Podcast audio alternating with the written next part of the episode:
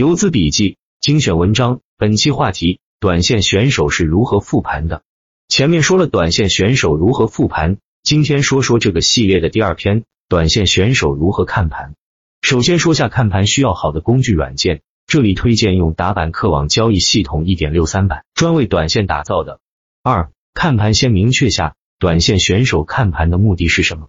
是要找出当日资金攻击方向，发现盘中资金流动。识别主力资金的意图，说白了，你看盘最终看的是资金，不是那些眼花缭乱的这版那版。这份是吉拉，那份是火箭，天地或地天。最抓眼球的东西不一定是最重要的东西。看盘最终要达到的状态是掌握全局，而不是紧盯着自己买的几只票或者自选股，这样是做不好短线的。这个思路一定要首先调整过来。具体而言，看盘几个不同时间段及各自要点如下：一。竞价阶段，很多人做短线，经常是到了中午或者下午收盘，才发现当日哪个板块涨停板多，哪个题材强势，哪个题材兑现了，这是肯定不行的。作为短线选手，一定要在竞价及早盘就判断出绝大部分情况，这样才有交易机会。有些题材是因为突发消息或者其他原因盘中异动，那就盘中再说。竞价看盘，首先要看前一日市场风标，包括市场最高板。各分支老大，他们的强度定调当日攻击力度，断板或跌停的人气高标，他们的状况看修复力度，一字涨停跌板数量及封单也要看，是市场情绪整体强弱及题材攻击或兑现方向的重要判断标准。此外，关键点位上，指数及代表性大票也要看，尤其是近期对指数影响较大的板块里的大票。总之，通过看早盘竞价，需要达到的效果是要基本确定当日市场整体情绪。题材方向以及卡位晋级胜出的备选个股，逃线就是逃股吧。二盘中看盘一，开盘一至五分钟，迅速看清哪些题材或个股是在走攻击，哪些是在走兑现。这是往往题材第一个换手板，第一个反包板，第一个超预期都是机会。而前一日的人气这时候叛变下杀，整个题材就都要小心。短线选手最好的交易机会一般就在这段时间，遇上情绪走弱或者大分歧、退潮期。买点就要适当后移，这期间同时也要确定当日指数的状况。简单情况下几分钟即可以定调，复杂时十五分钟也要判断清楚。多空极其焦灼时，则需要更久。对于指数的判断，可以应付最关键的节点及大多数情况即可，没有人可以做到，也没必要做到百分之一百准确。二看资金攻击或回流路线，早盘一旦有了第一个贴边上的板，就看是否带动资金。朝这个方向攻击，有时候是有新题材启动，有时候是老题材的续强，还有时候是前期强势题材的二波。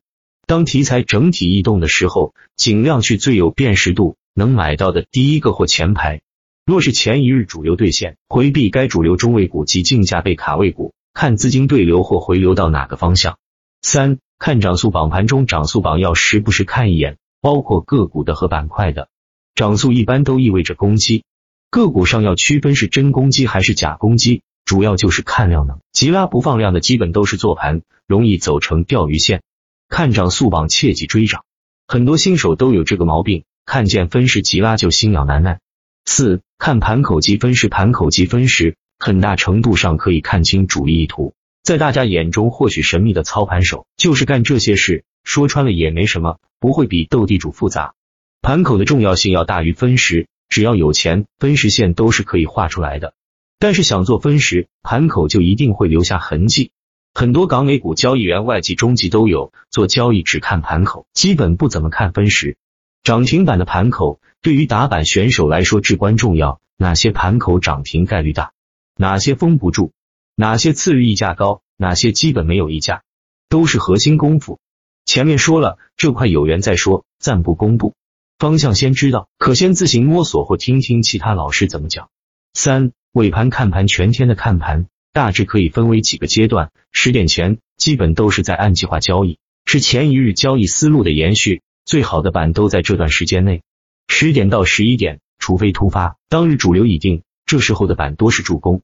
十三点到十四点，一般盘面比较平静，是很多人的午睡时间，但是证券经常喜欢在这个时间段搞事情。